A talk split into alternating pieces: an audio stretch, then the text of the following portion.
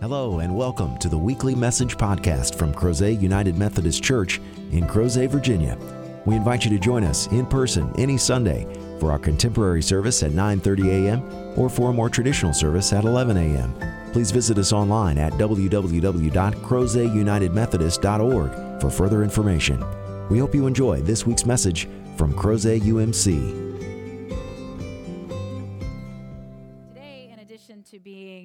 Second Sunday in Lent is St. Patrick's Day, as evidenced by a lot of people wearing green. And traditionally, this was meant to be a mass. St. Patrick's Day was a time when Christians would gather together and they would worship and celebrate the work of God through the vessel of St. Patrick. And in the Catholic Church, it had been that for many years. But as cultures clash, collide, and combine, too often St. Patrick's Day is more of an excuse for drunken behavior and debauchery. So I thought perhaps we could redeem it a little bit by talking about who St. Patrick really is. One of the glorious things about the global Christian church is that we are given an opportunity to be blessed by, encouraged through, and aware of people who are not necessarily in the same denomination. And in the United Methodist Church, we recognize that we were descended from the Anglican Church of England and also the Roman Catholic Church. And so that tradition and that history is part of who we are. And we are encouraged to engage it and to use it to fuel our faith even now in 2019. St. Patrick was born in 385, a long time ago. And few people know nowadays, in our current context, just who this person was. He was actually Italian. His parents were Roman citizens, and he was born in the British Empire in England. And at the age of 16, he was kidnapped by Irish raiders who transported him by a ship over to Ireland and enslaved him. For six years, he lived under bondage, and there he served as a shepherd caring for sheep by his oppressors. And finally, he was able to convince some boatmen to carry him back to England so that he could be reunited with his family. And as he made that journey and came home to England, he was able to reflect on how his faith and his Christianity had sustained him during this pain and suffering, this enslavement and bondage. Many of us would probably be so relieved to be out of that situation that we would never want to go back. We would never want to engage with those people who were part of our suffering. And yet, St. Patrick determined that he would not only go and get trained as a priest, but that he would return to Ireland to bless them with the faith that had sustained him in his time of need. He recognized that the people often suffered from foreign oppression and foreign conquerors, that they too were struggling for economic prosperity, and some of them were struggling just to survive. And he wanted to give them a gift, the gift of his faith. And so he returned to Ireland as a missionary bishop, which is why, if you see some of the classical depictions of St. Patrick, he often looks very papal and pope like because he's clothed in his bishop arraignment. And as he returned there, he did something truly genius. He didn't condemn the Irish people. Their practice at the time had been a form of paganism and shamanistic religion that the Druids practiced. It was a lot of nature worship, a lot of celestial worship, and it was not of the church. And their religion was actually a very old faith of the people there in Ireland, very naturalistic. And so, as he returned there, unlike a lot of missionaries and conquerors in Christendom, he didn't tell them that everything that they knew, everything that they had been, and everything that they currently were was evil. Instead, he encouraged them to use who they were and what they knew and engage the gift of the church and God's grace in Jesus Christ and to come together with those two things. He looked around at things that were uniquely Irish and he brought them into his evangelism. We see this repeatedly with things that we associate with St. Patrick's Day. For instance, some of you may be sporting either shamrocks, a three leaf clover, which is the national symbol of Ireland, or you might be sporting a four leaf clover, which is a symbol of luck. It's an aberration. It's not the natural form of clover, but every now and then four leaves are formed. St. Patrick looked at a three leaf clover and he saw how there were three leaves and they were united in one stem. And he used that to teach the people of Ireland about the Trinity. That there were three persons God the Father, God the Son, and God the Holy Spirit, and they were united in one single Godhead, and that was the stem of the shamrock. And so, wherever they went, wherever clover was covering the ground, they could look in nature and they could see reminders of God's presence and blessing. And He redeemed something that they loved so readily and was able to show them how they could take that and incorporate it into their faith. He's also attributed to being the one who created the Celtic cross. And you might be familiar with the Celtic cross. It's a cross very much like our sanctuary cross, but there's a circle around that cross in the middle of it. And crosses in the Druid faith, not crosses, circles in the Druid faith were prolific. You might be familiar with Stonehenge. Circles. Circles are not only cycles, but they also remind us of the change of seasons and the life cycle. They are also symbols for both the sun and the moon and the lunar worship. And so, by taking something that they already held sacred, a circle, and combining it with the cross, St. Patrick was able to show them that they were not horrible people, but that already that they were blessings Already they were an amazing per- pe- group of people loved by God and to whom God simply wanted to give more blessing. And so he created not only the Celtic cross, but a gift that Ireland has been spreading through their Christianity all over the world. Many of us might not only have a Celtic cross somewhere, but we're readily aware and familiar with it. And so he engaged who they are and allowed them to celebrate who they are.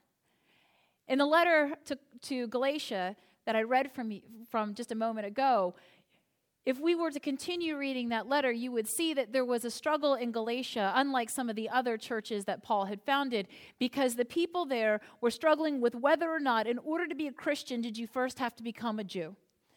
In scholastic dialogue in the Bible, we call this Judaizing Christians. That before you could become a Christian, you had to become a Jew, which means that you had to be circumcised, which every guy was yearning to do in their 20s and 30s. And then you had to keep kosher and all of the commandments just so that then you could believe in Jesus Christ. And I'm pretty sure that you lost most people when you started talking about circumcision. Forget 613 commandments. And Paul said that is not the point. Gentiles are not evil people, they are a different people. They are people outside of the covenant of Sinai. They are not the people of Moses, but they are just as much people loved by God. And so Paul fought vigorously for them that they did not need to do all these things. And Paul said, Look, I am a Pharisee, I am a Jew. I am circumcised. I am under the covenant. If anybody knows what that is like, it is me. And I am telling all of these Gentiles, don't do it. Instead, Christ and God's grace are enough. They are enough for us. And so we don't need to resort to compelling all of Galatia and Corinth and Ephesus into becoming Jews before they can be Christians. In fact, Paul's argument was all you're doing is creating more barriers for people to accept, accept the love and grace of God if you keep telling them that they are not good enough, that they are horrific people, that everything that they have ever known and loved, and all of their cultural identity and their nationalistic identity is evil, then why would they want to listen to you? And St. Patrick embodied this. The fact that he is the patron saint of Ireland and he's not even Irish. But he loved them so profoundly he gave them the only thing he really had that was of any lasting legacy and integrity, and that is his faith. And he went back to these people and he lived in their midst and he celebrated who they were. He walked with them and he loved them. And he gave them gifts and empowered them to share those gifts with the world. And today, all over the world, people are celebrating not just St. Patrick, but what it means to be Irish. Because they recognize that the two are tied, and St. Patrick wouldn't have it any other way. Through his suffering and the sin that he encountered, that not only brought him to Ireland, but forced him into servitude there, he found that God was able to transform that experience and allow him to speak to these people in a way that someone else could not because they did not know them. They had not lived in their midst. They had not glimpsed glory in them and through them even before he came back to share his faith with them. We, as Christians here and now, are given this same gift. There is something uniquely special about every single Christian that empowers us to share our faith in a way that someone will receive only through us. And for some of us, it's our ability to talk about our faith. For others, it's an ability to encapsulate what it feels like. Because we believe that when you become a Christian, you are not the same. You have been changed. And that through the miraculous work of the Holy Spirit and sanctifying grace, we continue to be changed. We are not perfect simply because we accept God's grace, but instead we are being perfected because we continually strive to be in right relationship with the one who gave us the grace. And it is that journey, that recognition, that movement ever closer to God and to the kingdom to come that enables us to say things in a way that is uniquely us. And St. Patrick found his voice. And then he was willing to accept a people to whom God sent him. And if that isn't the foundation of the gospel of Jesus Christ, I'm not really sure what is. That we recognize that whether it's in our homes, in our neighborhoods, our communities, our schools, our jobs, that we have been given a place, a sphere, a realm of influence where we can carry forth our faith. And that doesn't mean that each of us need to get a Bible and walk around and thump people with it or try to wow them with our understanding of doctrine and theology, but instead that we live out what it is to have Christ in us. As Galatians says, that Christ is now in me. And I don't think that Jesus needs to hear his name every other word that comes out of his mouth, our mouth. But instead, that the love and the compassion the acts of kindness and mercy, that those are the things that preach the gospel the loudest. Those are the things that truly impact people. Because there was too long in the history of Christendom when we walked up to someone and said, If you're not a Christian, then you are no good. You are not good enough. You are not like me. And until you choose to become like me, you will always be a second class human being. But that is not the way of God. The scriptures tell us repeatedly that God looked at people that the rest of the world shunned, that the rest of the world thought were inferior and unworthy. And God says, I not only love you, but I will work through you. And the church continues to be that place where people find that they are valued, that they have worth, sacred worth and when we, as modern disciples of Jesus Christ, choose to allow our faith to be enlivened and enacted through not only our beings but our lives, then we are capable of changing this world, transforming not only how individual persons think and feel about themselves, but how they recognize that God feels about them. And when you have that experience, whether you were born and raised in the church and gradually educated, or whether you had that moment where everything changed in a flash. We recognize that God is able to take both of those unique trajectories of faith and use them together to offer a fuller picture. That's precisely what St. Patrick was doing when he looked out into the green fields of Ireland and took a clover, took the shamrock, and showed them just how much they had been blessed. The Trinity is all around you. Every time you see a field of clover in Ireland, you are looking at symbols of the Trinity. And we are given that opportunity as Christians, whether we are Irish or not. And so it's a perfect opportunity when St. Patrick's Day falls on a Sunday for Christendom to offer a little bit of insight about just how amazing St. Patrick was. That it's not about green beer, it's not just about exploring the culinary delights of corned beef and cabbage and soda bread, or appreciating people with pale skin, finally. but instead, that there was this incredible human being, and he was human. We realize he's Saint Patrick, but he wasn't a saint because he was perfect. He was a saint because he was a servant of Jesus Christ. And that is what all of us are invited and encouraged and equipped to do because of God's grace. May all of us work to embody that same sainthood. That doesn't say that we are sinless or that we are perfect, but that we are willing and because of God, we are able. The struggle of Judaizing Christians could have killed the early church.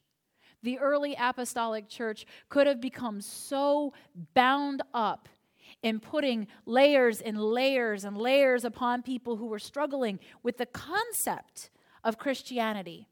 And whether or not it was something that even resonated, much less something that they wanted to fully take on in their being but because of one profoundly powerful voice in the Apostle Paul. Instead, he was willing to open up an entire future in the church. Very few modern Christians truly trace themselves back to Judaism. Most of us are Gentiles redeemed. And we are here because one person saw that we were not evil, but that we were able to embrace this grace with our own voice and our own culture, our own background and genealogy. And that God could overcome any obstacle for us to allow us to experience the fullness of God's grace. And hundreds of years later, in a little emerald isle, another servant of the church by the name of Patrick believed that that was still true. And because of that, Christianity not only took root in Ireland, but has flourished and has not only flavored the global Christian church, but enables people to see that there is a liveliness, an energy, and something beautiful about Christianity. And today is our day to share that. So, the last thing that I will leave with you is that there is a difference between luck and blessing. And today you'll hear a lot about the luck of the Irish. And they do seem to be lucky people that statistically they seem to make it through some pretty incredible trials and tribulations, famines and, and loss of entire eras of food production. I mean, just all kinds of issues that the Irish have overcome and seem to be pretty happy people. So that's luck, that's happenstance. Blessing is something that comes from God, where God chooses to bless. Now, God didn't bless Patrick with slavery. God didn't bless Patrick with this experience that was so horrific so that he would have something cool to talk about in his ministry. God chose to bless Patrick with a strong enough faith and conviction and love for another people that were not his own. So that when he did the work of the church and went back as a missionary bishop, that his ministry would in turn be a blessing we are a people who are blessed to be a blessing.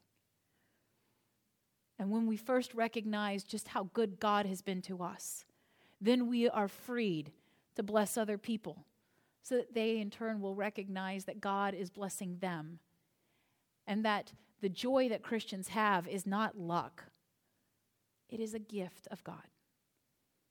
And if we are willing to share that in our own voices, and our own ways, our own gestures, our own embodied living, then the church will continue to be a place where those who feel like they have been shunned and rejected and cast aside in this world will discover that God's love and unparalleled grace is theirs. And the kingdom shall come a little closer, and we will be drawn a little nearer until Christ returns to us and is able to bring all into the kingdom that he inaugurated with his birth that he prepared through his earthly ministry and that he has turned over to us to continue the building. May that be not only part of who we are this day, but who we grow into being. For the journey never ends until we arrive in the kingdom to come. May it be so. In the name of the Father, Son, and Holy Spirit, we pray. Amen. Thank you again for joining us for this week's podcast. We hope you found the message meaningful, and we invite you to join us in person as we gather for worship at Crozet United Methodist Church every Sunday at 9:30 a.m. and 11 a.m. Please visit us online at www.crozetunitedmethodist.org to learn about ways you can connect with God and your neighbors through the ministries of Crozet UMC. Have a great week.